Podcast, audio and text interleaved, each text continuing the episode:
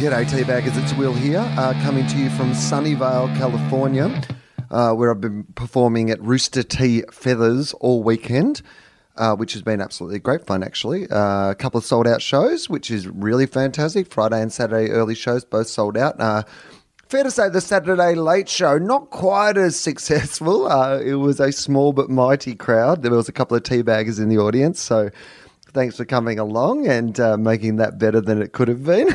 uh, one more show tonight.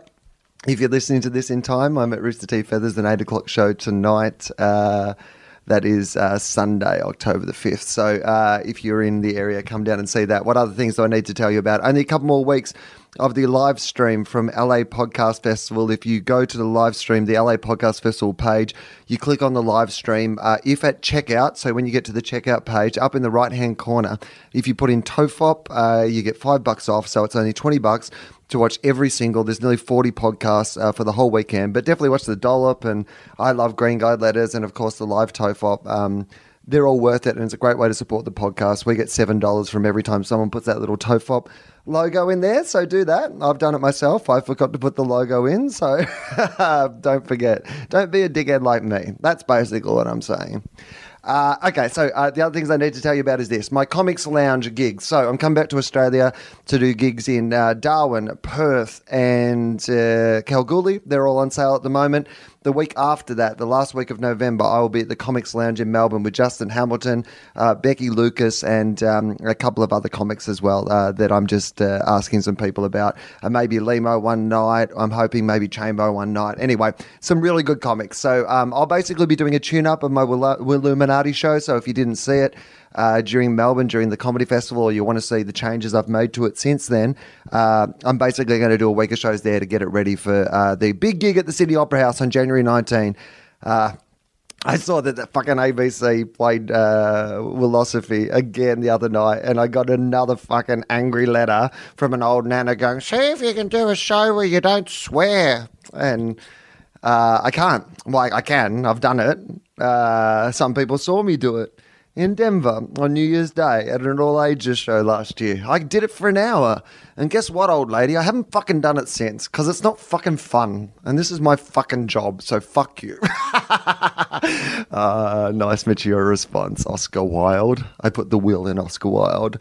Uh, with that one, um, no, no, whatever. Like, but it's just you know, I, you know, I hate that. Uh, so anyway, look, basically, what I'm saying is January 19, Sydney Opera House. This is my fucking. This is the redemption. You know, I'm like a team that lost the grand final. Last time I was there, I recorded that special, the one special, my one crack at it, and I, I and I, it wasn't what I wanted. So on January 19, we are going to fucking when I die, they're actually going to be able to play something decent. They're going to be able to play the recording of my Illuminati show in the concert hall at the Sydney Opera House. So come along and see that. I've got a lot on the line that night. It'd be great if the crowd were awesome. I'm going to make it the best show I've ever done. So January 19 at the Sydney Opera House. There'll be some improv shows just before Christmas at the Comedy Store as well. If you want to go and see me improvise an entire hour. Uh, that's pretty much it. I've got heaps of other gigs in America, but um, I will plug those with some other episodes that I'll put up during the week. Uh, I just wanted you to know all the stuff about Charlie. Uh, if you haven't caught up, uh, there's a new TOEFOP with Charlie from last week. We recorded four of them in a row the day before Podfest, so they do get increasingly silly. Uh, but I'm going to put those out over the next four weeks. All right. Well, this is the second of the four, and then at the end of that, uh, that should coincide with the live stream being over for LA Podcast Festival, and I will put up the live episode. So if you're tired ass, or you can't afford it, or you just want to listen to the podcast for free, it will go up uh, at the end of these episodes, and that'll be our little season of TOEFOP for this time. So uh, thank you very much, everyone, and uh, I hope you enjoyed this episode, and I will talk to you again soon. See ya. The following episode of Tofop is rated MA. It may contain Batman references, time travel references, sexual references, lost trains of thought, and mild coarse language. Tofop advises that the program is not suitable for anyone under the age of 15 or anyone who enjoys succinct, coherent conversation that might actually have a point. Minors must be accompanied by a parent, guardian, or priest. This is John Deek speaking. There hasn't been any great advances in prison rape or space travel. That's awesome. Is it a gritty reboot? We've been talking about Batman like usual. World Wars War. It's free, you know. I travelled through time. Totally. Totally. Have sex with happy mates. Well, you're on a lazy Susan. it's a total fact. The father of the bun and the holy toast. Fire up the fucking flux capacitor and let's get going. now, this is Tofop. Everyone relax. This is Tofop. I'm Charlie Clausen. I'm Will Anderson. Smooth start. Yeah. I liked it. hey, uh, you said you had a story. What was your story? Uh, So, uh, Gemma is in LA at the moment. She's uh, going to direct her first feature film. Pretty exciting, isn't it? Very exciting. Um, and Transformers Five. Yeah. She's the new Michael Bay. No, it's a, it's a little it's a little indie film, but uh, she was over in Cannes. She's changed her name to Micka Gemma. Mc, she could McG. oh, when she comes, she's coming around later. Let's just call her McG. hey, McG. She'll love that. Um, no, she uh, was in Cannes earlier this year with our film, uh, uh, selling that at market, and she met this producer. This guy had this sort of indie film. Uh, they're looking for a director. Gemma pitched on it. She got it. So anyway, leading up to this trip, where she's been looking at locations, doing a location reconnaissance. Recky. Yeah, that's Doing right. a fucking recce. uh, before that happened, she has been doing all these like Skype meetings and stuff with people involved with the film, and um, she had this very important. Does that not have a name? That should have a name, shouldn't it? Like everything has a name, like, you know, but you should be like skeeting people or. or- I agree with you, just not that. bit, too, bit too close to scat. right, that maybe that's why. right. Yeah, okay. That's the Good blue point. sky session. Yeah, yeah for what right. we should call. We Sky should call this meetings. skeeting, right? No. no, we shouldn't. We'll put that in Just the go- maybe. you know what? pile. Let's just Google skeeting and see what comes up on Urban Dictionary, and just make sure before we say skeeting as our name, if there is anything that comes up. Let's just type it into Google, guys. Urban Dictionary skeeting. There you go.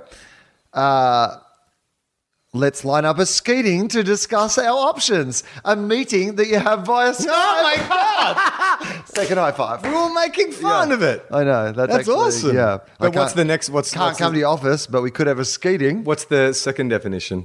Uh, Coming- words. Okay, here are words related. Words related to skeeting. Skeet, Yeah. cum, jizz, Ah. semen, sex, sperm, ejaculate, penis, Ah. Hmm? Yes. nut, Ah. dick, Ah. ejaculation, Like it. fuck, Keep going. load, Almost there. pussy, Yes. slut, Yes. Ah. facial, whore, bitch, Yes. vagina. I love it. And the last word, these are all the. They, they, oh, by the way, I haven't skipped a word. They're the only words relating to it. The last one, splooge. And with a bang. Uh, so the second t- word is when you skeet on something slash someone. I was skeeting on the bitch all night. Is the example. Ah, of the- God. So- Use that sentence. right. Um, uh, the third meaning is the act of riding on a skeet board, What's a skateboard? uh, ripstick, or waveboard. really? Yeah. My nephew's got one of those. He's a little skeeter. Yeah, so you might say things like skating should become an Olympic or X Games. If I call sport. up my nephew and say, "Hey, do you want to go skeeting?" Does my brother need to be worried? right, just say just on Urban Dictionary one through five. No, no, no. I'm talking about the fourth definition. Yeah. Writing the uh, ripstick. Yeah, Ripstick. so- even ripstick sounds bad. Oh god, and that's when my brother it'd be puts a no, restraining you wanna order out come on over me. and ride my ripstick. Mm, you can't. You can't go, go to Uncle Charlie's place anymore. So she was having a skeeting yeah. with uh, uh, someone who's working on the film, and we were, we had a uh, we had something to go to, like a, an engagement party or, or something, and I just come back from the gym. And the way our place is set up, it's a, like an open plan living room sort of kitchen area. So Gemma was in the kitchen, um, sitting at the kitchen table with her laptop open, having this skeeting. Sure. And I was like, oh, shit, we're running late, and Jem's still having this meeting. So I'm like, well, fuck, I'll just jump into the shower now and get ready so that then I'll be ready to go. She just needs to get ready herself. Perfect. So I'm running back and forth, and then I'm in the bedroom. I'm like, well, I'm just going to get undressed here naked and then just like dash into the bathroom because, you know, it's the easiest way to do it. Sure. Oh, but no, she's, yeah. but, Okay. but Gemma's in the kitchen, but Yeah. she's there. she- She's sitting with her back to the wall, like, you know, in the corner of the room, talking to the laptop. okay. Yeah. yeah, Okay. So the laptop's not Yeah. pointed out into the. No, no, no, no, Yeah. no. So I can't see into the room. So I go marching back into the living area and Right. you know naked, And I see that Gemma's like sitting, so I'm parallel with Gemma when I exit Yeah. the bedroom and she's sitting there. And so I'm like, well, I don't want to get too close to the computer, like No. too close to Gemma. Smart. Because maybe Right. it's a wide, like, you know, maybe it's a wide angle lens and she'll just catch a glimpse of something. Right. So I go round the coffee table and I step over the couch, like as far away from Gemma as I can. Uh-huh. Sure. Mm. And go into the bathroom. Nice. So I have my shower and stuff, and then I come out and dry off. Gemma finishes her meeting, and I walk back out, and she's just staring at me. and I'm like, what? And she's like, what the fuck were you doing? And I said, what do you mean? She's gone, you just fucking walked past completely naked. I'm like, yeah, yeah, but I walked But around yeah, behind I the took computer. I took the long way. I took the scenic route. and she pointed over her shoulder, and she's gone, what's that? We have a massive mirror. on one wall. So Gemma was sitting in front of this huge mirror, right? so she says that while she was talking to the girl, because she didn't really notice I was in Right. Uh-huh. the room, she's talking, and then she just sees a nude person stepping over the couch and walking off, right? Now, objects in the mirror may appear closer than they actually are. And the way I stepped over the couch, Yes. because I had to step Yeah, like of the big course. couch. Over. You had to get what's a couch? I didn't step like front ways. No. I turned side on. sure. of course over you the did. couch, buttocks first. To which Gemma said, "I could see your asshole."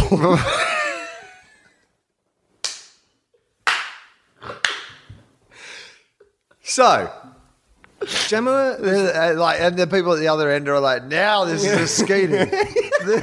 this is a stealing. this is officially a skating now. So Gemma is so paranoid. And I said, Well, did the girl say anything?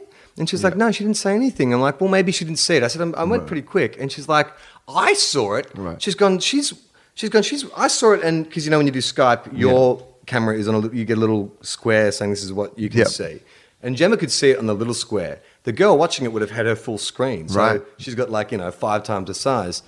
So I'm like, you know what, Gemma, she didn't say anything. Maybe she was deep in thought. Maybe she dropped her eyes. for It a would have been moment. good if they'd gone back to her and she was looking at it, but like through a piece of paper with like a pinprick in it because you can't look directly at the. into the vortex. okay. So what happened?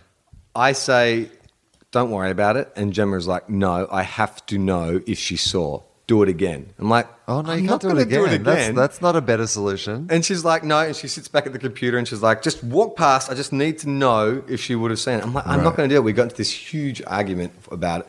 Finally, I just said, look, babe, if anything, it's going to be a funny story. Right. You go make the movie. It does really well. And then at the, you know, the, the after party of the, the opening night, you can pull her aside and say, oh my God, do you Look. remember that time? And if she does know, you're going to laugh about it because Right. you've still gone ahead and made this amazing movie. And that's just going to be a little kind of, she didn't say it that way. That could be her, like you know, at the end of the movie, like when uh, J.J. Abrams has, like you know, so they have like the bad robot or whatever. my anus passing. it's just a dude, Just a naked dude stepping yeah, like over a a natural couch. arc. Like I'm. A- oh, this is a Mick Jemmer. Yeah, I love that. I love this her stuff. bad Charlie. Bad Charlie. Bad Charlie. That's what the production company should be called. Right. Yeah. Wow. There you go. Well, she look. You know what? She's over here. She's doing the location recce. So obviously, if anything, I improved the situation. Maybe I'm the reason she got the job. Right. Like uh, I saw our friend uh, Nash Edgerton. He's in the uh, the Equalizer remake. Oh, Yeah, I saw that. And I don't know how much of it he's in. Oh, you've seen the film? I've seen it. Oh, you've actually seen Yeah, it. he has So- one oh, well, scene. so you will know. Yeah, because I imagine from the bit you see on the like, uh, it, it's the main preview they keep playing. Well, Nash, for for uh, people, so people know, Nash is a, a filmmaker, but he's also a stuntman. That's how he sort of started in the film industry. Yeah. So yeah, and so there's this one scene where clearly he gets in a fight with Denzel Washington, the Equalizer, the modern day Edward Wood, and he. Um, like you're like, oh yeah, I bet this is the only scene he's in. It looks like a character in this scene that's there just for To get Denzel beaten up. Washington to beat him up, Yeah. basically. It's, ba- it's like when you watch the wrestling and like out comes, Right. you know, like uh, Oh yeah, there's like a couple of guys that go. I've never even heard, of these guys. What an ah, right? They're cannon fodder. Yeah, I exactly. understand. Right? exactly. Now he has one scene, and I think he gets a, a shot glass in the eye. Oh, Not a bad way to go out. Uh, so tell me this then. You've seen the film Mm-hmm. The Equalizer. Where did you see the film The Equalizer? Uh, I was at the Sydney premiere, Will. Oh, of course you were. Because when you're on TV, Right. you get invited to things. Yeah, right. And uh, was was there anyone from the film there? Was uh, No. Denzel Washington there? Denzel. No, there's no Denzel. It was weird though. I saw it with uh, a lot of people I work with, and a lot of people I work with are young. Yep. Like young, annoyingly bright-eyed, clean-skinned, not uh, not yet beaten down by the realities of, of, of life. Right. they will be though. Um, They will Imagine how depressing that's going to be for them. I mean, you've been through it. I'm the living you've you've come embodiment. out the other side. I'm like the old Vietnam vet who sits in the corner drinking and says, "You weren't there, yeah, man. you, don't know. You know, it will fucking happen though. but they because it's look, it's a whatever film. It's not great. It's Right. um, but my memory of The Equalizer is Edward Woodward. Yep. and in that he's like an ex uh, British armed forces guy. Yep. But he's like, uh, you know, he wears like a he wears like Italian like fancy suits, and he drives a Jag, and Right. And he's Edward Woodward. and he's Edward Woodward, but he's distinguished. He's like Yeah. the gentleman's the gentleman's uh, uh, Assassin. assassin, Right. But this is not that. Like they can they completely retcon the entire backstory, and it is just it is so violent, right? Like it really is, you know, like when you watch like torture porn films like Hostel, like part of the thrill, and you know, it's like, oh my god, that's so fucked up. Look what they're doing. Imagine if you were ch- cheering for the guy because his whole thing is he does like Batman. He doesn't use guns. He's an Right. ex. I don't know. Like he's got some. I think he's like a special. He ops has a guy. certain set of skills. certain set of Yeah. skills, but when he's like Uh, that he doesn't want to use anymore. when he's avenging and I imagine this is what I imagine the movie is from the preview that I've seen. Like he's a dude that at some stage had a certain set of skills, right?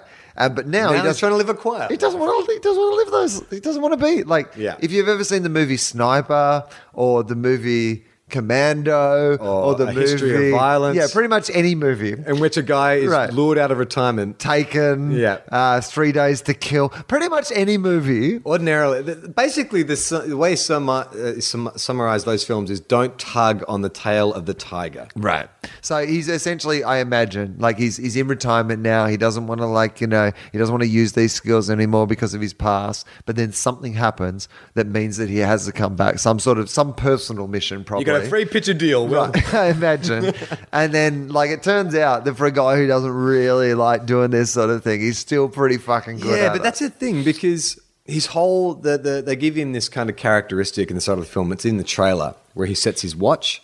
So like when he gets into a conflict situation, because Sure. he's so meticulous and he's so his training is so specific Yeah. that he assesses threats and is like, "There'll be a twenty seconds for me to take out this room of bad guys." Right. So that's what they establish early on in the film. Hudson Hawk, except they sang.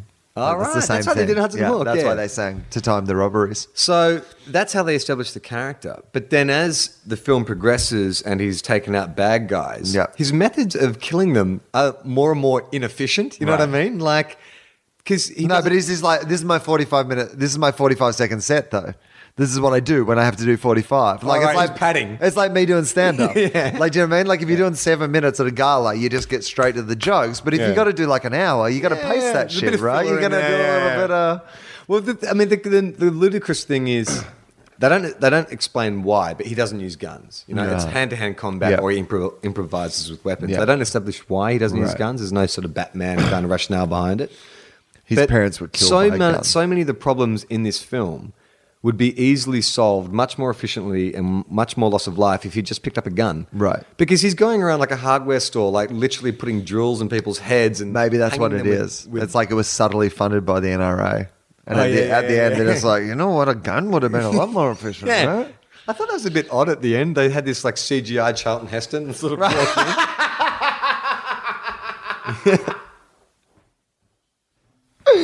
Right. Yeah, no, because you've got to be much more evil in mind to like um To- to come up with like ways to kill Different ways people that to aren't a kill gun. people, Yeah, but also if your whole thing is like I'm about precision, you know, like he's got this sort of Right. OCD thing where he when he sits at this cafe, like he has his plate on this side and he puts his cutlery there every time, it's the same thing, and then it's like. Just get a fucking gun, Gun, and a yeah. sniper scope and take out the bad guys from a distance. It's much more efficient, That way you don't have right? to fucking fight through 20 dudes to get to the bad guy. It doesn't make any sense. Maybe it just enjoys it though. And it is nothing. I don't ever mem- remember Edward Woodward like garroting someone with barbed wire.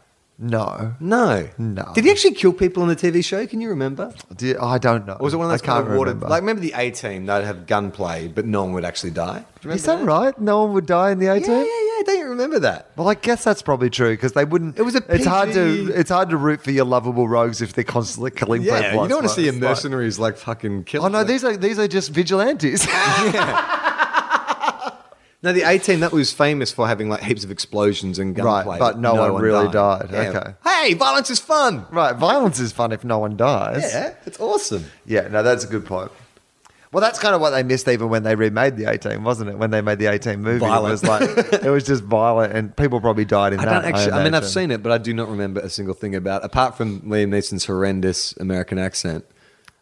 Why try to get him to do one now? Yeah. can't he just keep doing that? Whatever accent it is that he has, His, his Irish accent. it's not quite Irish.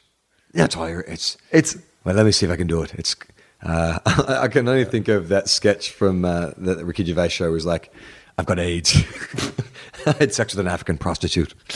he, he, he has an Irish-ish ac- accent. That's what I would describe Irish-ish. No, it's Irish. Irish. No, but it's not that. That- What you just did then, when you were like, "Oh no, it's Irish," like that's not, actually Liam Neeson speaking.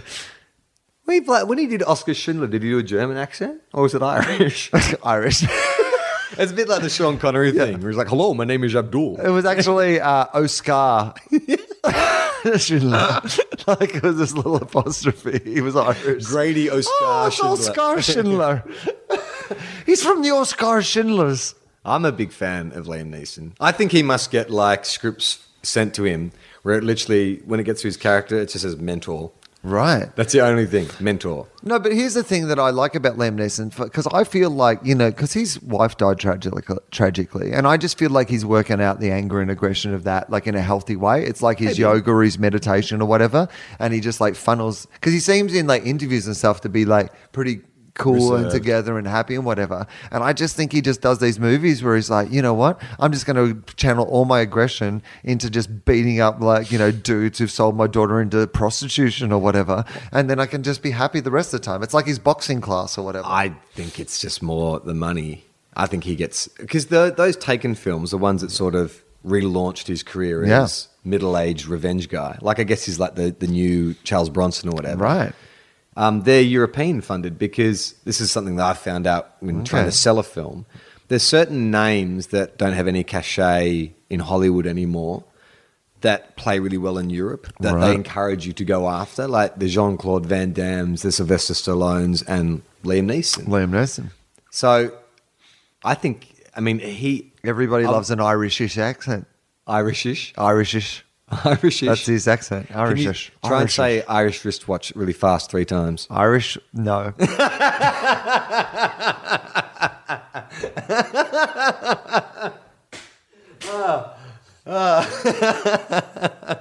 That was the most pathetic attempt I've seen yet.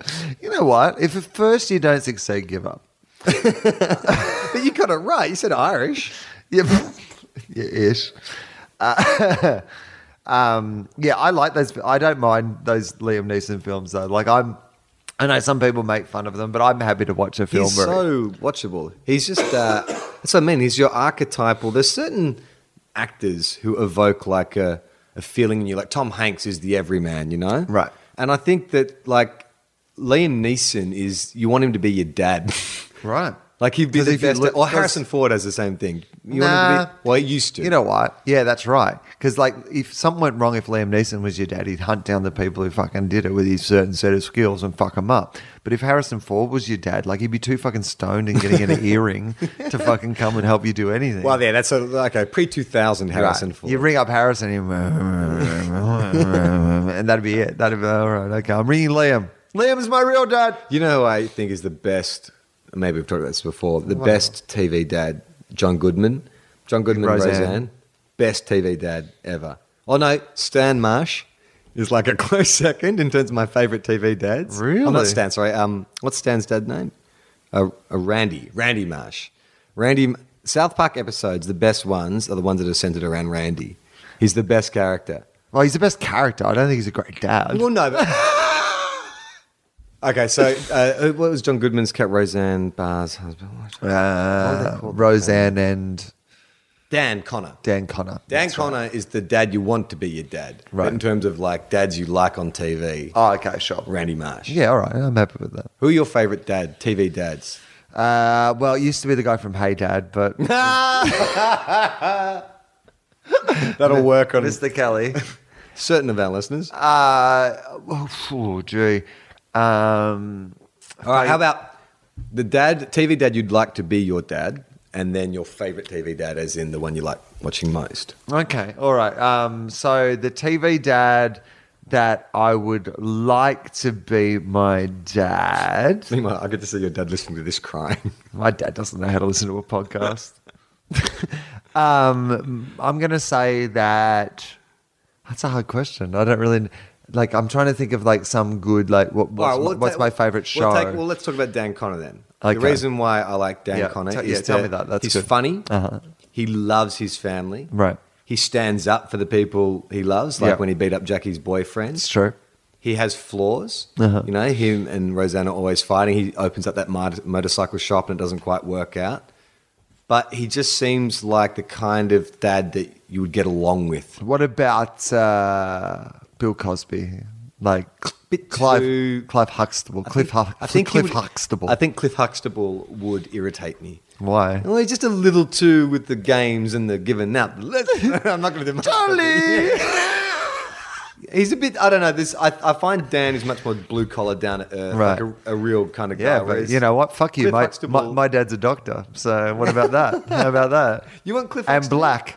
My dad's a black doctor. So take that. How did that happen? Well, because I don't know. I had an affair. Yeah, he did. So that could have happened.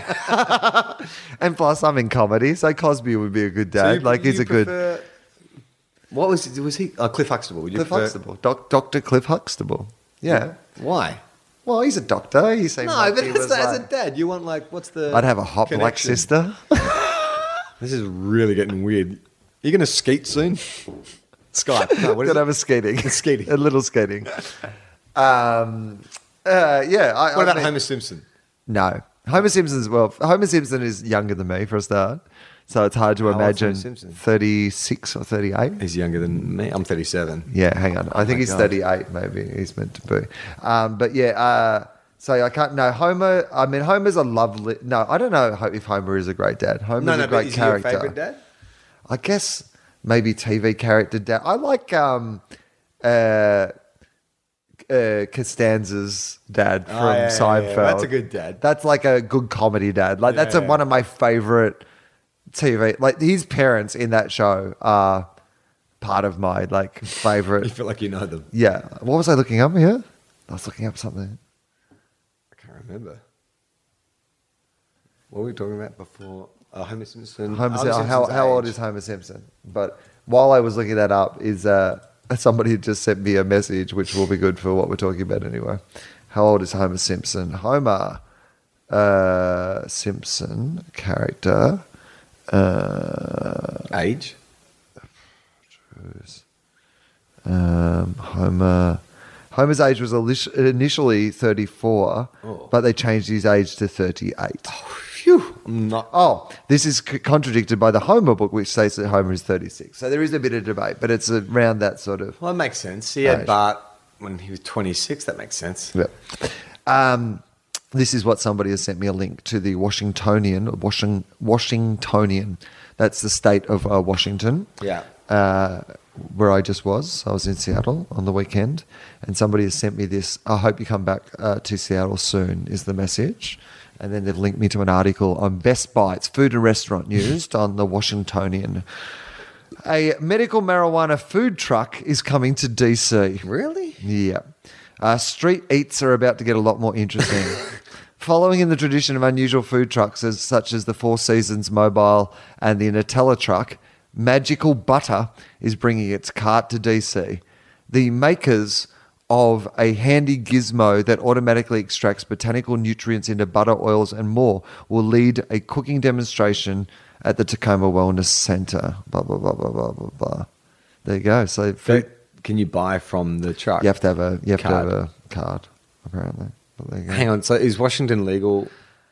So no, I think it's like medicinal. So, like there, California. and then uh, Denver, it's Like, It let's have feels a like good- it won't be long before it all changes. Well, in Australia, there's some states now that for terminal illnesses are going to allow medical Tony Abbott marijuana. came out Yep. and supported it. That was unusual. And like all people have to realize is that if you are over 35, literally life is a terminal illness. It's true. like every like from that point on you're just dying like i read an article the other day about by the time that we get to 80 50% of us are going to have cancer yes because we're meant to be dead now i'm not saying that disrespectfully to anyone who's had cancer or like i mean but the point is that that's why 50, half of the people on the planet had, because we're not meant to live that this long, old yeah. and our bodies are like why won't you die I'm exhausted. you're meant to have been eaten by something huge or something by now. We would have designed you better to stand up and your joints to work if we knew you were going to live this long. Please I die. heard a, I mean, and this is, I have nothing to back this up, but I heard the opposite speculation. Welcome to TOEFOP. This is a TOEFOP fact that someone told me that if you are under the age of like 45 now, that you are going to live like, there's going to, your life expectancy is going to increase by 10 years. So we will, if the average lifespan, like uh, uh, age of death for a male is like 80, Yeah. we'll live to 90. well, the biggest growing, like percentage wise, group in America at the moment, I saw a 60 Minutes thing on this, what is over 80s. No, Oh, right. over 90, over 90s. Oh, really? Over 90s is the largest growing percentage wise of the population because, again, No one's dying. No one's dying. And then we have to work for ages. Like it's already over 70 now, like before you can retire, but like it's just going to get higher and higher. What are old people going to do? What The fuck are They we can't going to keep do? working. What Not do you just mean? Oh, old 'cause people. that'll be us. Like that's us. We are those old people. Like honestly, I've been doing comedy for like 19 years You can't and do I'm it. exhausted. Yeah. I can't do it for another 31 years.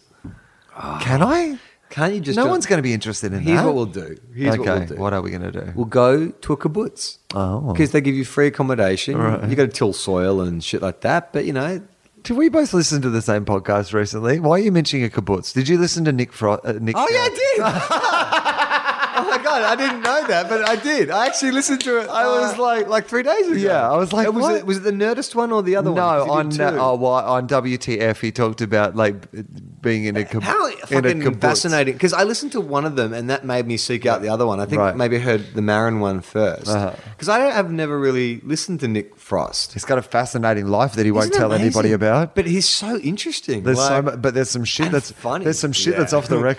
Yeah. like when someone's telling you all this crazy shit, and then there's And a point that's where the he's stuff like, that he's not Hey, you taught." know what? Uh, Yeah. There's some stuff I can't go into, and you're like, oh Yeah. my god. So the stuff that was like suitable for our ears, Right.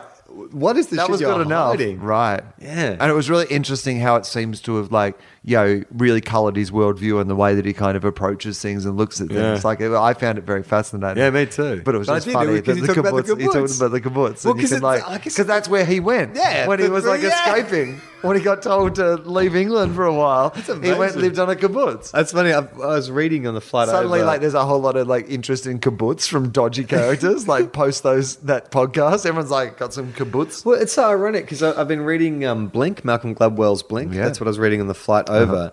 And he talks about um, uh, uh, these experiments, these social experiments that were run, that were run where um, it's kind of this word association thing, and they seed into it this experiment, this one experiment, they seeded into it all these references to aging. So just say the experiment is you look at uh, uh, uh, uh, five words and you have to make a sentence out of four of the words. Sure. And somewhere within those, is- they'll see like um, grey, you know, elderly references to being old. And what they found was that people would do this test and then they would leave the test walking slower than people who did things that was referencing youth. And so yeah, it's we're sort of it- it's talking about the subconscious and how we are open to suggestions. Sure. So that is completely what happened with the Nick Frost thing. Is I'd actually forgotten about Right. it, but then when we talk about well, what would be Where would we utopia, escape? A fucking kibbutz. Kibbutz. Which makes me think that how many other of my opinions are shaped by stuff that I'm not even aware of. most of them. Like honestly, most of them. Like every day we're like, you Oh, know, God. I mean, even that, like, I mean, you didn't, even the fact that you've reference that Malcolm Gladwell book and that study. It like suggests you haven't that- gone and done any research on like whether there's That- opposing views to that or Yes, whether of there's another course. perspective. You're just like That's w- true. spouting this on as like because this is like this. You know what's funny? But is- that's what we all as do. I was fucking reading the book, though, I was Right. having that thought, and I, I was that exact th- same thing. I'm like, well, what is to say that I'm, this is not the suggestion? But it is. Right. It's Of course it is. it's like, it's like the inception. I've been incepted. You've been incepted. We've all been incepted. Fucking hell! It's they live. We just need to find those sunglasses that enable us to see all the aliens living amongst us. I, I there's um I've talked about this with Justin on the podcast before, but it, like it occurs to me just as we say that about Inception is that that movie, like you never know with movies, but there are just some movies that that, that will always be what that's referred A to cultural now. reference, Like if yeah. yeah. like that's what that is now. It's like if, The like if it's some Matrix. sort of dream within it, yeah. Like you're like yeah, what's the new Matrix? Like, Yeah. That was kind of like Matrix. You're done. We're done with you as a reference. Yeah, yeah. Like this is like being the Matrix. Yeah, it's like yeah, yeah. this is like Inception. This is our new one. We're doing Inception now. We've updated. Yeah, yeah. We had a halftime break. Had some had, had some oranges. Yeah. Uh, Tom Jones has played. yeah. The coach gave us a bit of a rev up. Yeah, Ed Sheeran played. That's what played at the AFL Grand Final, right? Tom Jones, Ed Sheeran. Ed Sheeran. Have you noticed there's that Ed Sheeran music video? Gemma has this theory, which I reckon is spot on. There's a music video for Ed Sheeran where it's a puppet, Uh-huh. Ed Sheeran. Right. But the puppet is really good looking. and Gemma has this theory that originally they designed a puppet that looked like Ed Sheeran, and the record company were like, No, this is gonna- fucking hell, it's this is bad gonna enough with the terrify real- children. It's the This is real Ed like- Sheeran's terrible. At is least like- make it good looking. Like seriously, this is like the. I mean, that's the reason I get my posters drawn by James Fosdyke now because I can stay young forever in cartoon form. Uh, hey, uh, I met someone the other day who has diplomatic immunity. Oh, Yeah, was he South African? No, but I did. I, I, I'm pretty sure sh it was a woman, and she was. I'm pretty sure she was sick of me saying diplomatic immunity at the end. But someone, I told that story, and someone has sent me the six most ridiculous abuses of diplomatic immunity. So um, uh, here we go. Number six: the case of the pipe smoking terrorist. In 2010, Mohammed Al Madadi, an envoy from Qatar, was flying from Washington D.C. to Denver, or two pot cities flying, if you know what I'm saying. Yeah. When suddenly he found himself craving a smoke. Of course he did. Flying from Craving. DC to fucking Denver. Uh, from here on out, we want you to imagine what would have happened, say, if you'd done this. Al Medidi retired into the bathroom, turned off the smoke alarm, took out a pipe, and puffed away. A hash pipe? No, just a pipe. Right. An old fashioned pipe. And sh- and while he was solving a crime in So- 19th century London. Solved a crime, took off his beef eater hat. yeah, it was elementary. Right. Uh, puffed away until a flight attendant smelt smoke and got suspicious. The flight attendant confronted Al Medidi, who emerged from the smoke scented bathroom holding his lighter. And as ex- so, Al Medidi uh, answered with a blank s- stare and responded that he had, in fact, been trying to light his shoes on fire. That was his excuse. That's not good to say on an American airline, isn't? Aren't shoe bombs a thing? When your name is Al Medidi. I mean you're already up against it, dude. No, Something this with is the better. references. I know you can't smoke pipes, but I, I, no, I was just trying to light my shoes on fire. I was just trying to light this stick of dynamite. I Uh, wanted to burn these shoes. I needed to catch a roadrunner and I'd ordered all this stuff from Acme. What? I can't do that on a plane anymore? I thought this was America. This is business class. I'm in my pajamas. Uh, okay, so uh, suspiciously behaving man exits a bathroom that emits a strange smoke, makes a direct reference to shoe bombing, and refuses to cooperate with the Oh God. staff on a plane. From that point, things escalated. The plane's US Marshals were called over to calm El Medidi down. They grabbed him, put him in his seat, and while keeping an eye on him, alerted the pilot of the situation. Now, this is what you expect is going to happen, right? The pilot, in turn, kicked things up a notch by sending out a potential terrorist status report, which led to the usual Holy motions for this shit. kind of situation. So, this is like shit's like Yeah, the it's dude's come real, out of the man. bathroom bathroom and he's like, I've been trying to light my fucking shoes on fire. And like, people are like, well, here we fucking go. Al Medidi was detained the second the plane landed, which when it was found that he was on his way to meet with a terrorist who was impl- impl- I've been choked up by Uh, this. story. It's all right, Mel. a terrorist who was implicated in 9 11. Holy shit! Right, by the way, by saying terrorism and 9 11, big hello to everyone from ASIO and the NSA who've just tuned into the podcast. uh, so he's uh, so he's tried to these his excuses from the smoke in the bathroom, That he's trying to light his shoes on fire. and he's they've found out when they've detained him that he's going to meet a terrorist who was involved in 9 11. He immediately invoked diplomatic immunity and waltzed the way to Qatar scot free. Wow. wow. Now, uh, so uh, before we go further, how does it work? Have you discussed this already on the podcast? Well, yeah, but that's okay. I can Give me discuss it your with you. summation. Basically, you can do anything but like first degree murder and first degree manslaughter, and you've got a card. but what uh, qualifies diplomatic immunity is you. you have to be a diplomat, right. So you are a diplomat of another state. right? Of another yeah country, Yeah. another yeah. That's Yeah. right. Yeah, and yeah, so you have diplomatic immunity. And how do you get that? Can we get that? I Well, want you have that. to be a diplomat. Like, well, I could. I'm here. I could be become a ma- member of the You know Australian how- diplomatic so, corps. But no, really? yeah, sure. But how do you, you have to? I mean, you have you'd to be, government and approved yeah, qualified. Yeah, in diplomacy. right. Yeah, You, I can see you're a pretty good diplomat. I mean, I'm like, I'm, that's that's what I do really for a living. Is just Yeah. like I, I'm really bringing. but would you ever need to claim diplomatic immunity Oh yeah, in your life? You think Yeah. is there any time in your life you can think of where you would have liked to have claimed diplomatic immunity? yeah. So many different times. I mean, like my medicine is illegal in some places, Yeah, but if yeah, I yeah, was right. like fucking, I would have a mid mid joint break in my stand up show if like I could claim, like if I could get up there just like mid So show. murder is the only thing that's off the books. murder, and ver- first degree murder. what first about degree like manslaughter. sexual assault? Well, I, look, here's the thing. I didn't ask about that Okay. because I was talking to a lady for the first time, Yeah. and that did not seem like Not the best way to open. Can I rape someone? that didn't really seem like that would be an appropriate thing. Hashtag yes or women. So I like m- yeah. So I didn't ask that, but I, here's what I imagine. Here's what I came to last time I spoke about this. That I imagine all those like things that you would consider as bad as like manslaughter or first degree murder, like sexual assault, would probably be in that same category. There'll be uh, yeah. There's probably like- Pedophilia, sexual assault. It's probably like A grade, Oh. Right. like class A drugs. Yeah. It's probably class A offenses. Yeah, the, like the really fucked up shit. Yeah, like yeah. you can't do that. Like I mean, genocide, a mass genocide of people. I can't imagine you could do that. Like you No. couldn't go, like Hitler after the Holocaust couldn't have been like, Ah! aye, diplomatic immunity, ah, Hitler. You know what? That sounds like what, that should be a sitcom where it's Right. like Hitler, Mussolini, Right. Pol Pot, all living in a share house. Right, Diplomatic, diplomatic immunity. immunity. They've all been put into the same witness relocation program, and the three of them are living. Uh, they're the original odd three. Odd three. They are the original odd three. The original on three, Axis of Evil, the new sitcom this year on A- ABC. Come and tune in for an access of comedy.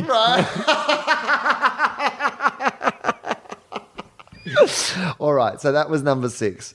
Let's uh, go through the list and see what else people have used diplomatic immunity to get away with, because this will give us an example of what is acceptable.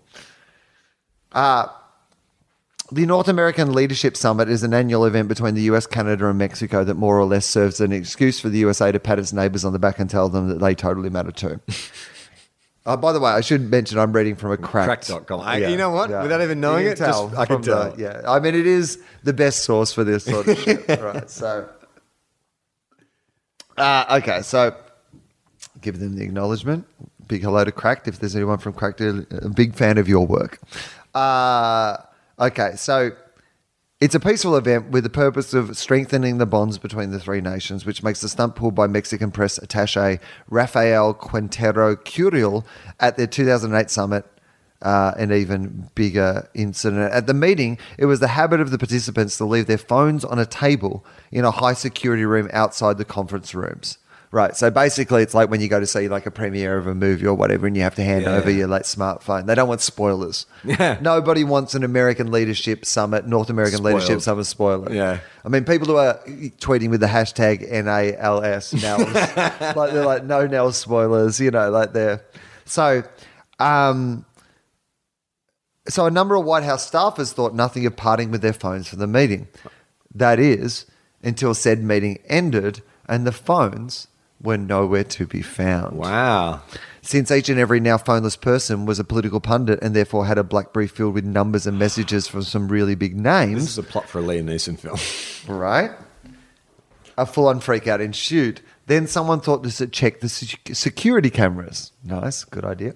which show crystal clear footage of Curiel entering the high security room, filling his bag with sweet, sweet American phones. like he's just come in like it's a gift table. Yeah. Like he's like, I get all these phones, right? Yeah. This is the best conference ever. High five, everybody. Uh, filling his bag with sweet, sweet American phones and waltzing away without a worry in the world. Uh, the Secret Service sent teams of agents rushing to the airport where Mexican delegation was by then waiting for their flight back home. Now, that, it would have taken them ages to get through security Yeah, yeah, because you've got to with all take those all, those phones. phones out of the bag. Uh, in true Hollywood And fashion. then setting them all to flight mode as well. Oh yeah, man! Like forever. That's how they got him. He was like, and then four, only four left before they were all on flight mode. Oh, for God's sake, you don't have to do it on a domestic flight. and we're in part of the same continent. Do I really have to tell Oh. Uh, the agents got to the airport in the nick of time, stopped the plane, and confronted Curiel, who gave them a little smile and said he had no idea what they were talking about.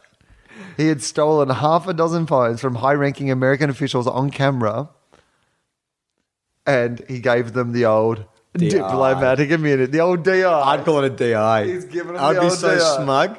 I'd just say DI, dude. It's it's Hey, check it, DI. That's the moment in our sitcom that everybody wants for every week, and the audience actually like it's because yeah because uh, Axis of Evil is filmed in a- front of a live studio audience, and like people every week when like there's When, that when Hitler situation, says DI, and then it's like and everyone's like diplomatic immunity. uh his tone changed somewhat when the agent showed him the security camera footage. He now maintained that the whole thing was accidental. nah. of course. That's equivalent of wasn't me. It just fell out. He's given the shaggy defense. Yeah. It wasn't me. yeah. uh, he now maintained the whole thing was accidental and he just found the phones. I found them as I was pouring them into my bag. Mate, there was just all these phones laying around, and I thought, well, I should take these phones. Uh, thought they were lost, and was going to give them to the driver of his car to bring back to management at the meeting place. Credible. Credible. The agents considered pointing out that this didn't really explain why he denied taking them in the first place, or why he took them at all, or why he was taking them to Mexico. but Curiel had already proceeded to the next stage of his plan, waving his diplomatic passport in front of them like a get out of jail free card. That's what we call it get out of jail free. That's the American version of it. Uh, in the end, the agents did get the phones back. But the diplomatic immune Curiel was free to fly home. It starts like Seinfeld, our Yeah. thing every week, you know, or like Louis had his version of like the stand up thing that Seinfeld did, but maybe it was like him and his friends playing cards and having a conversation. Every night they're playing Monopoly. Yes. And someone gets Yeah, the they get, out of jail free card. And that yeah. like but sets you don't up the- find it out because you bookend the show. Right. Oh, You yeah, Start that's playing good. Monopoly, and then at Yeah. the end you find out which one of them's got the get, get out of jail free card. Uh, all right, n- number four. A diplomatic bag is by law any old item that is identified as such and capable of holding stuff, being it a bag, box, satchel, or crusty sock from under the diplomat's bed. The idea behind the concept. I love the way you just brushed past that one. Wow. fairly weak effort, cracked. Come on, you're better than that. I know. uh, i- In fact, sometimes I've been dropping the jokes out because I don't feel like. Ah, have you? Yeah, I've been trying to- It's funny because sometimes I will find an interesting article on Cracked and I want to read it to Gemma, and I will do the same thing. Well, I read just the facts to her, Right. Because I don't want to flavor it with their particular Slam. source. Yeah, that's right. Their Fox News approach. Yeah. Uh, so, So yeah. redacted, redacted, redacted, right? Redacted, redacted. it's good, redacted. Maybe we'll call the episode redacted. Okay. Uh, that'll get the uh, people from Mazio listening. so, um, while most countries use bags for boring stuff like classified files, some countries have noticed their potential and got creative. You can basically commit any crime you want, as long as said crime can be crammed inside a container designated as a diplomatic bag right? Uh, in 1984, Nigeria took issue with the former minister of theirs, Umaro Diko, who had moved. Oh, he used to judge Australian judges- Idol. he judged Nigerian Idol, the first season of Nigerian Idol. Dicko.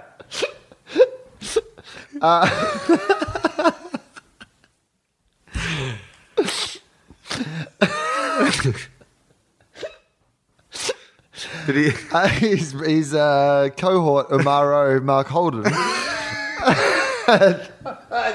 You know what? I knew it was coming. I knew it was coming, and it still made me laugh. Famous for his Nigerian touchdown.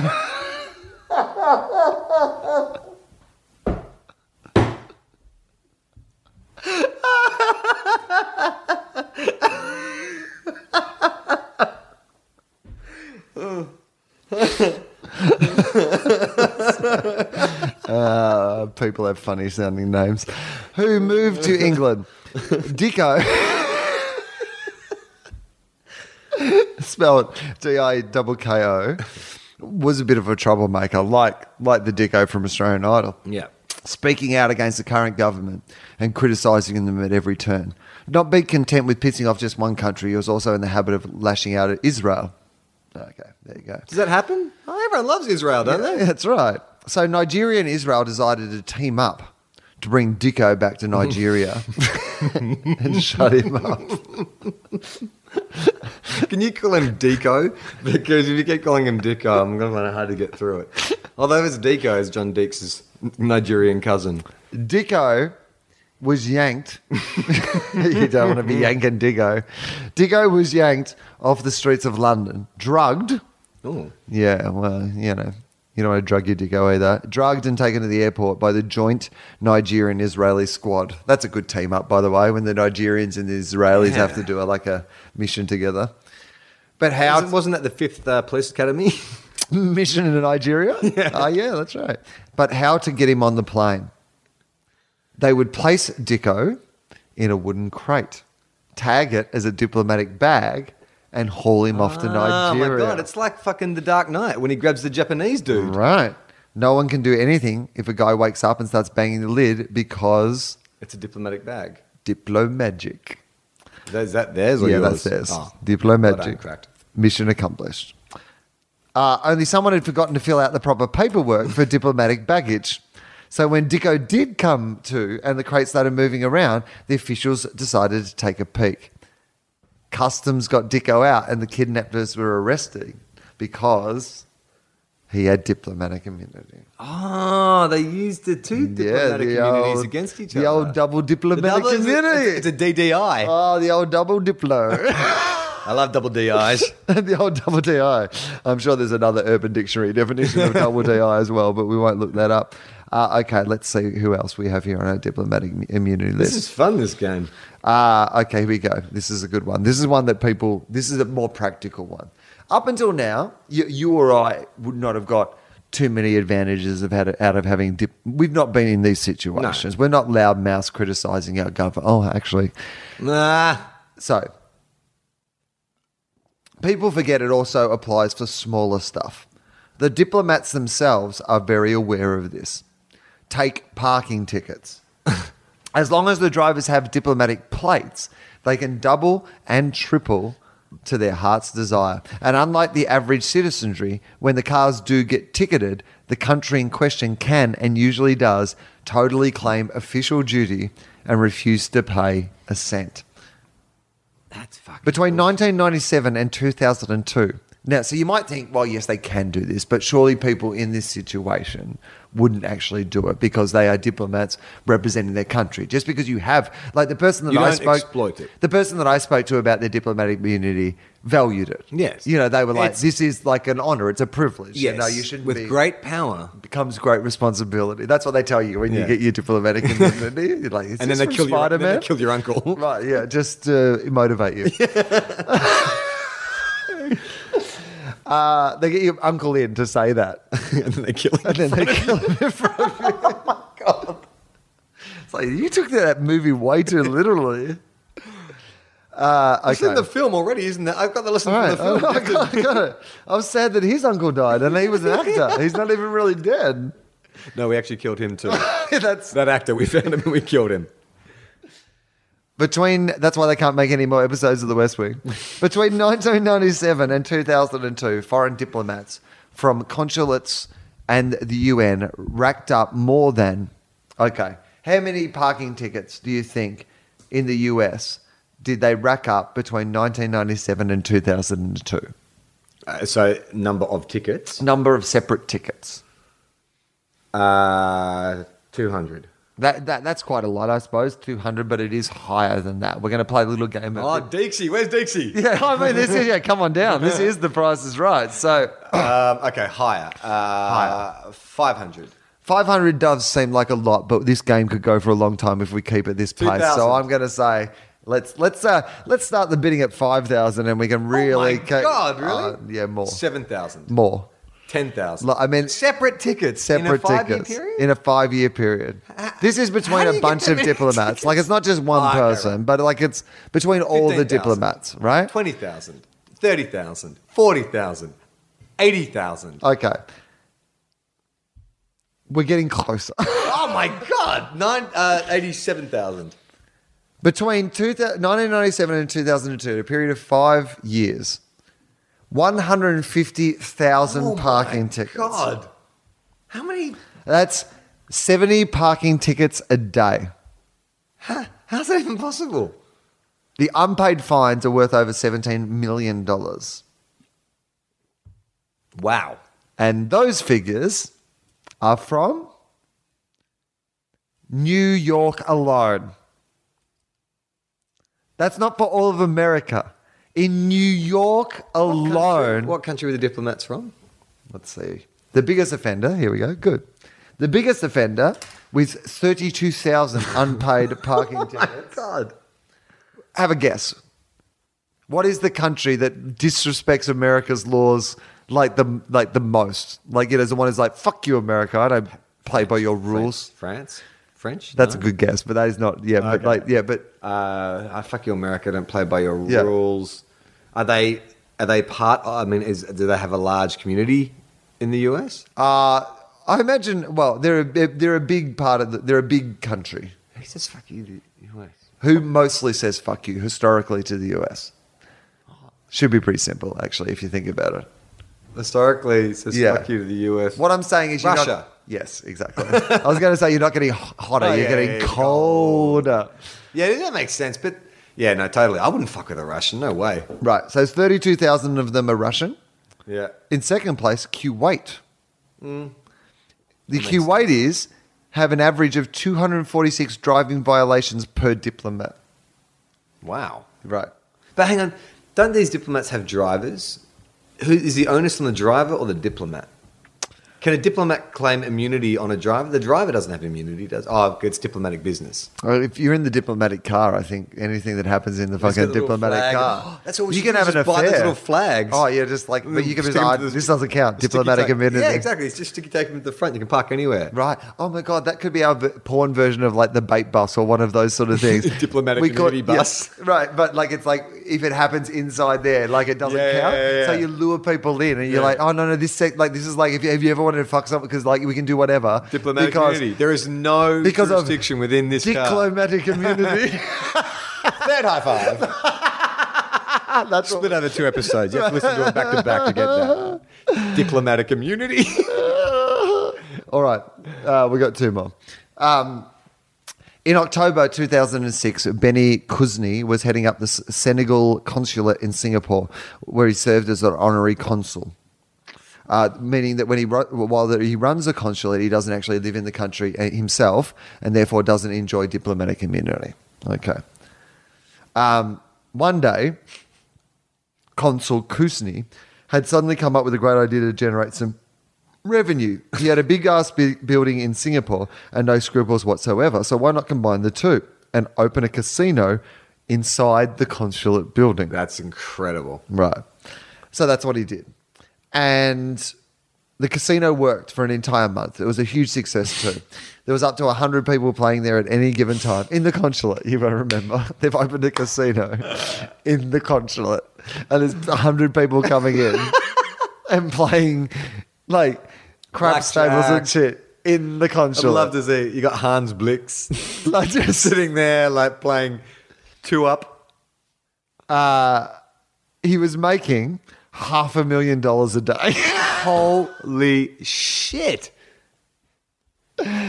Eventually, though, the, the police noticed the sudden increase of cocktail dresses and tuxedos uh, fol- flowing in and out of the building. It's a bit of crack vibe. Another thing they noticed was unlike embassies, consulates are not considered foreign soil. So they raided the place. Uh, Kuzni immediately declared diplomatic immunity and started packing, but as we've learned earlier, doesn't technically have diplomatic immunity. Soon, someone remembered what the deal with honorary consuls and immunities actually were, uh, and approached him while. Uh, yeah, well, okay, that was some cracked language. Somehow, Kuzni still found the gall to plead innocence. Got thrown in jail with a hefty bail of forty thousand dollars on him. At which point, the police found out that Kuzni had also been committing immigration fra- fraud by falsifying information on papers throughout his tenure. So he's So always he's not even from there. Oh no, he's just like other people, I think. All right, he's getting other people into the country. Right. Right. So He's the reverse Oscar Schindler. he's getting people in. he paid his bail and just declared Oh. diplomatic immunity and Yeah, this is the sound he made as he walked away from the left jail cell. Left the country.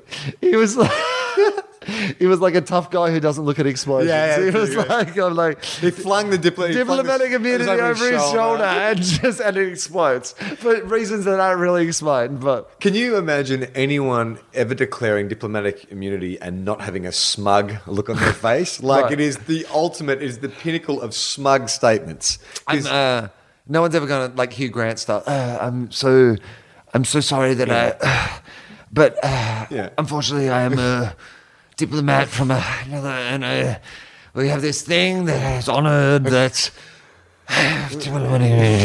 like, Or oh, your girlfriend comes home and finds you in bed with someone else, and you're like, "Look, I understand you're upset, I'm but so sorry, Uh, but diplomatic immunity." diplomatic immunity. okay, so we mentioned Lethal Weapon 2 earlier. Uh, weirdly enough, I didn't mention when they mentioned it, but we'd mentioned it. So when they said we mentioned it earlier, Who are you talking about? so I'll break you through this. I know that we got a little inception just then. Yeah. Or the Matrix if you're listening 10 years ago. That's exactly what it is. It's exactly what it is. So, because I've been editing out the cracked commentary, Mm. um, I have. Uh, I, they earlier said that we all know uh, diplomatic immunity from Lethal Weapon 2. Yeah. But because we had already previously talked about that, I Chose to- chose to ignore ignore, that. yeah. But now we've got down to the bottom of the article, and the final one sentence starts with, "Okay, so we mentioned Lethal Weapon two earlier, and instead of me cutting that out like I normally would have, I thought, you know what, we did mention, so that I, that could It actually fits in perfectly. It came back You don't have together. to edit the it. two time streams have joined up. So we mentioned Lethal Weapon two earlier. Um, Take the Libyan embassy worker in London, who in April 1984 decided to open fire at a mob of anti Gaddafi protesters outside his embassy. Can you imagine that? If you could just take an automatic weapon and open fire on people who annoyed you, It's like, it wasn't like he to open fire on people who were like invading his home, No. attacking him. They were protesting. this isn't Game of Thrones. placards and chanting, and he's like, "Fuck these guys." Fuck these guys. You're just down at the embassy trying to make a political point. They're like, no, fuck you. I'm going to shoot you. I'm now. going to shoot you. Diplomatic immunity. Oh my god, what an evil fuck. um, fatally wounding a police officer. what? And he gets Yeah. away with that? and injuring 10 others. The police laid siege to the embassy for 10 days, at which point the government stepped in, allowing the Good. ambassador and his staff to leave the premises and promptly kicked them out of the country. What? He didn't get arrested? I thought you couldn't kill anyone. No, he got away with it. That is fucking Yeah. crazy. Haven't you seen Goodwill Hunting, where the cop is sentencing Will, and he says, "Look, you've got a lot of indiscretions, but the fact is, you punch a cop in my town, you're doing time." All right. Not if, not, not if Will had just gone, diplomatic immunity. I can't fucking believe that. So, uh, the number one abusing immunity goes to batshit insane Burmese ambassador to Sri Lanka, who found in 1979 that his wife was having an affair. Diplomatic immunity, brother. She's claiming it. It works both ways. So, he shot her. Oh, okay, that's not yeah. funny. No, that's not funny. Uh, then he built a funeral pyre. Okay, that's a little bit funny. the pie, not the murder. No.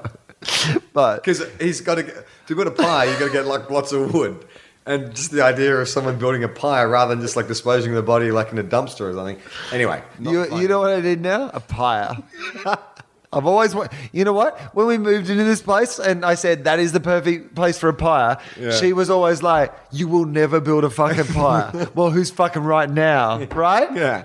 And then Billy Joel came out and said, "We didn't start the pyre." we did a parody thing together. Weirdo Yankovic got involved. Oh, by the way, I put up that episode of Tofop. I know. Because we recorded all those ones, like like we're doing now. We record them all in one go. Oh god! And you're That like, is the greatest egg on my face ever. Oh.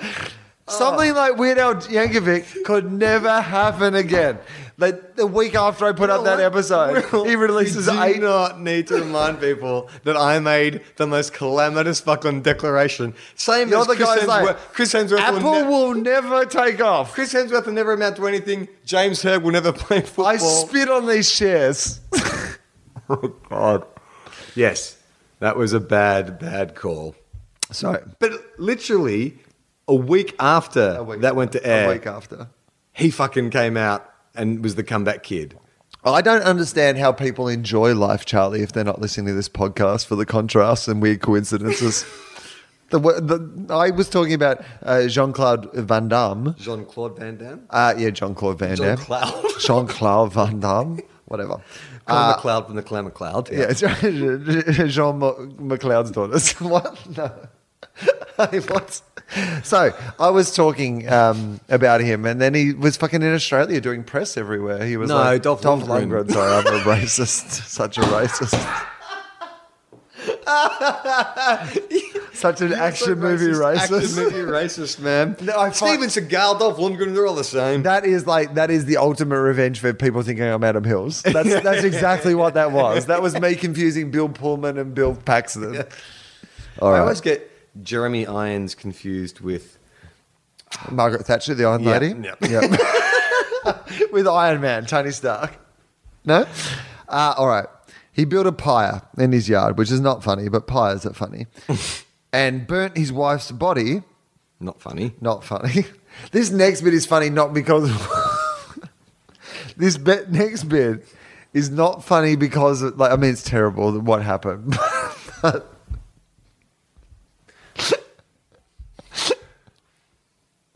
he bu- he burned his wife's body in full view of the press and the police.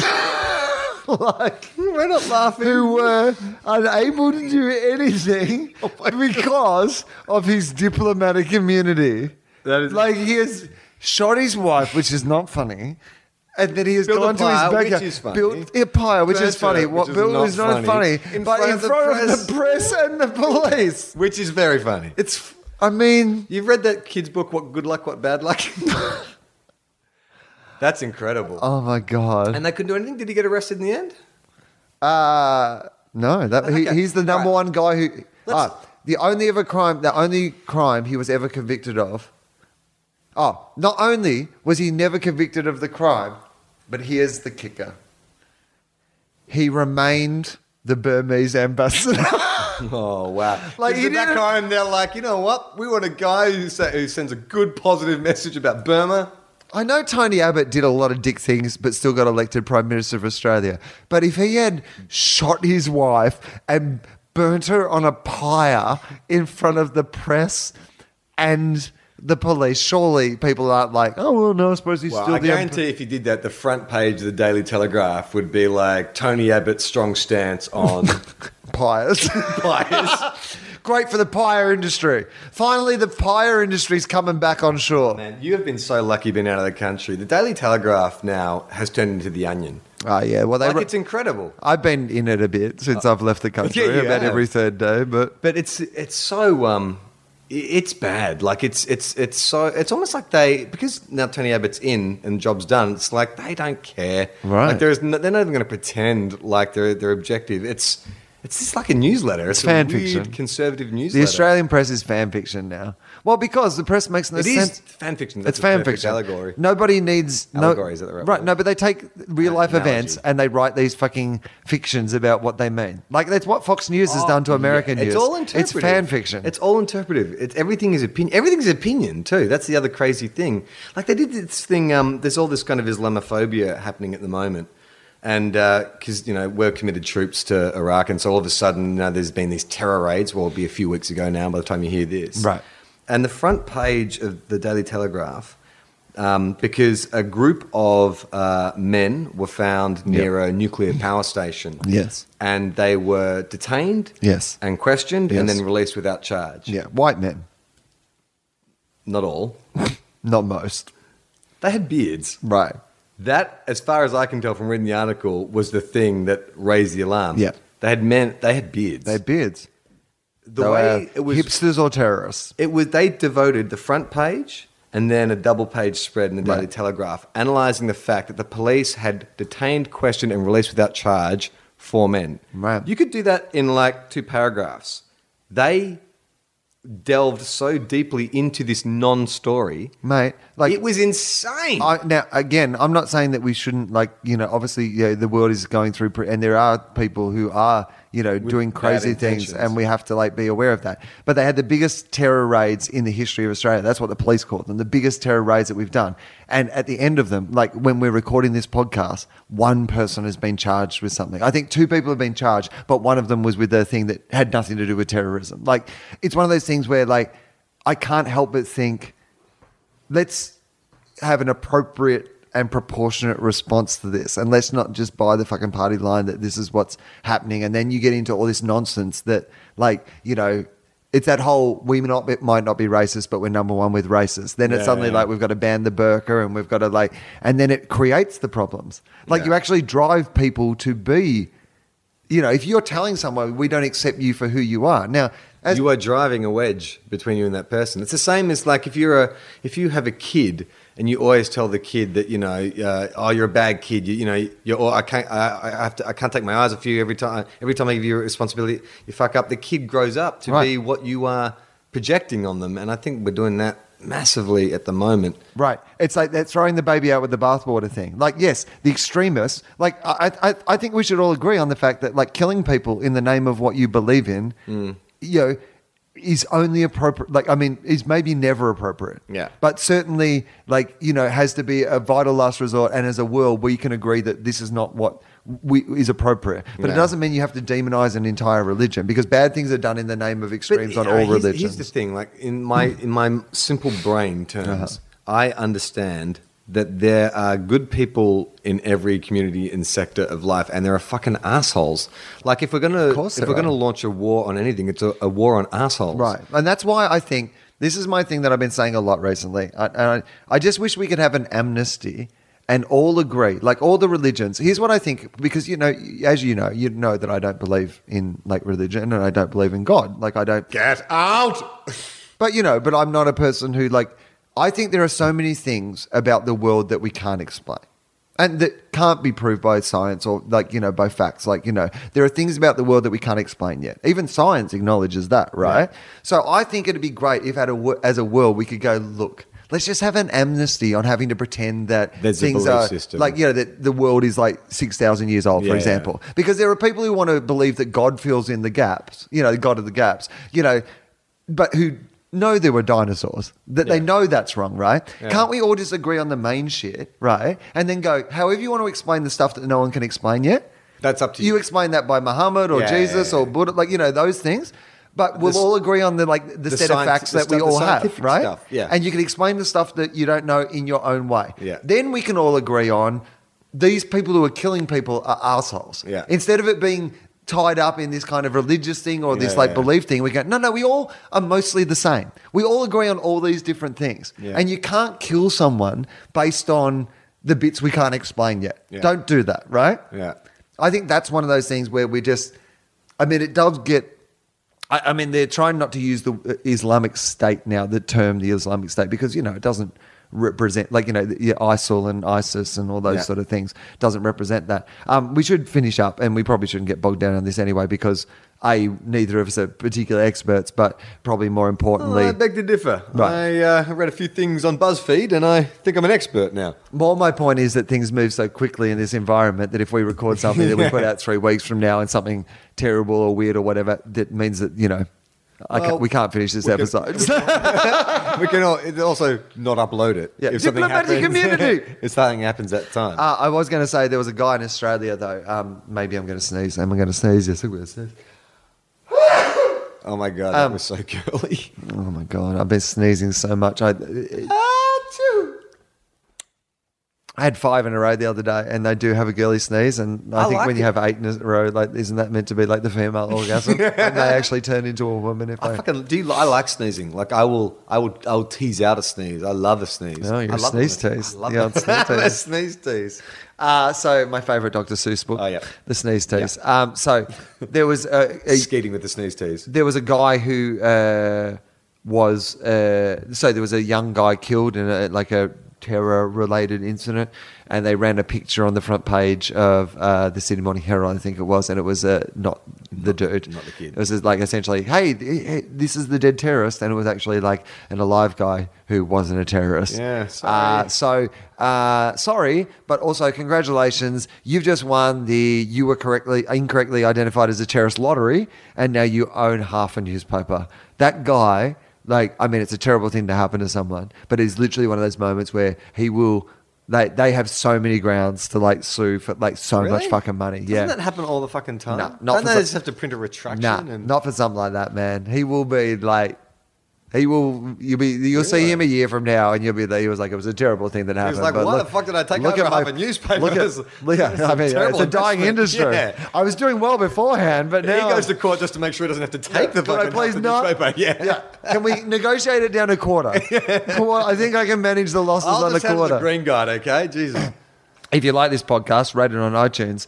Uh, tell your friends about it. Cool friends who would like it. Don't tell idiots who won't like it, and then will tell me about it online, and then I'll get mad and Does not that want to do happen? the podcast. I haven't been keeping Only up. occasionally. The people come on and say they don't like the show. Ah, sometimes They listen to a whole episode to work out they didn't like it. Sometimes they, uh, sometimes they just like. I mean, you know what? Like, here's the thing: when it was just the two of us, people kind of uh, they either like it or don't like it, and they make up their mind and make that decision. But because I, you know, because of Fofop, I have to have more. Like, so sometimes like there will be particular guests that someone doesn't like. Yeah. Guess what? Fuck off! I don't care. Like, it's a podcast. You can just not listen to that episode. Yeah, yeah. Like, but the thing They let is, you know. they're all people that I like. Oh, like, you know what I mean? okay. Like, think about it. I'm inviting people I on. know. You know this I know, podcast. it's not, you're not asking for permission. I'm having, I'm, t- but I'm also inviting people on that, like, the people you I get wouldn't on have this anyone podcast on. are people on that I, know, like. uh, That's a du- yeah. I so didn't it's such realise. a stupid thing to say to me that you don't like someone. Like, if you don't like someone, that's fine. Like, I understand Yeah. comedy is different. Like, and a Lindsay Webb episode's going to be different to a Daniel Slosser or fucking fuck whatever. those people. But yeah, I know. But the point being, I get that's fine. You're allowed to make those sort of choices. I don't like uh, listening to Kevin Smith's Smogcast when uh, Scott Mosier's not there. Yeah. Like I just, I'm like, no, that's I like the two of them together, and but I don't fucking message Kevin Smith and go fuck you. Where's Scott Mosier? I mean, I think it sometimes, but just think, all I'm saying is you're allowed to think it. Yeah, yeah, yeah. Just don't fucking tell me about it. Anyway. Well, that's shitty. I'm sorry you get that feedback. Ah, whatever. It doesn't matter. It's not that bad. Anyway, so rate it. Be positive. But I'm Yeah. just saying, tell cool people about it. Yeah, yeah. Well, you'll find it. If you're cool, you're funny. If you listen to it, you are cool. You know, it's funny.